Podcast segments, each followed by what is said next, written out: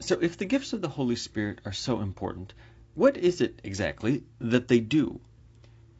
And I think it's important to distinguish the, the gifts of the Holy Spirit from the virtues of you know, courage and temperance and justice and prudence, and also the theological virtues of faith and hope and love. One of the ways that St. Thomas distinguishes uh, the virtues from the gifts is he says that the virtues make us docile to reason. They allow us to be more reasonable people. So you take a virtue like courage. You know, uh, courage it tells you not to listen to irrational fears. It allows us to do the right thing and not be driven instead by our fears. So courage can say prompt us to speak up for someone when necessary, or courage might say, "Don't worry about that monster under the bed," or "No, don't worry about dying of COVID if you're 20 year olds 20 years old and relatively healthy." You know, courage controls our irrational fears and allows us to do the right thing and to live a reasonable sort of life. The same thing with temperance or, or moderation. You know, it tells us what pleasures are good for pursuing and which ones are not good, which are irrational. Temperance might say, yes, have a big slice of cake on your birthday. Or, no, don't drink that eighth shot of whiskey.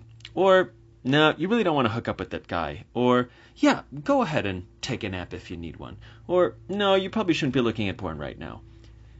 So, moderation does does those things. It, it directs us towards reasonable pleasures and away from unreasonable ones.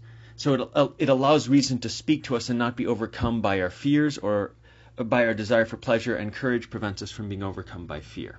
Okay. Well, what do the gifts of the Holy Spirit do? Well, St. Thomas says that the virtues make us docile or movable by reason. The gifts make us docile to the Holy Spirit. They allow the Holy Spirit to directly move us and to do what He wants us to do in a direct and supernatural sort of way. They don't give us a basic connection to God. That comes from uh, faith and hope and love. That, that forms the basic connection. But once we're connected to God, what the gifts allow us to do is to follow His movements and His promptings. I think a, a great image for this is uh, dancing, and not like at some sort of rave at a club or something. I mean like classical dancing, like you know waltz or you know ballroom dance sort of thing. Uh, cha cha cha would be another example, or a salsa. And in that kind of dance, you have a man and a woman who are connected together, and the man's role is to lead, to send signals to the woman to, to try and move her, and the woman's job is to pick up on these signals and, and follow them. And so a good female dancer picks up on these signals and moves with uh, freedom and grace and beauty.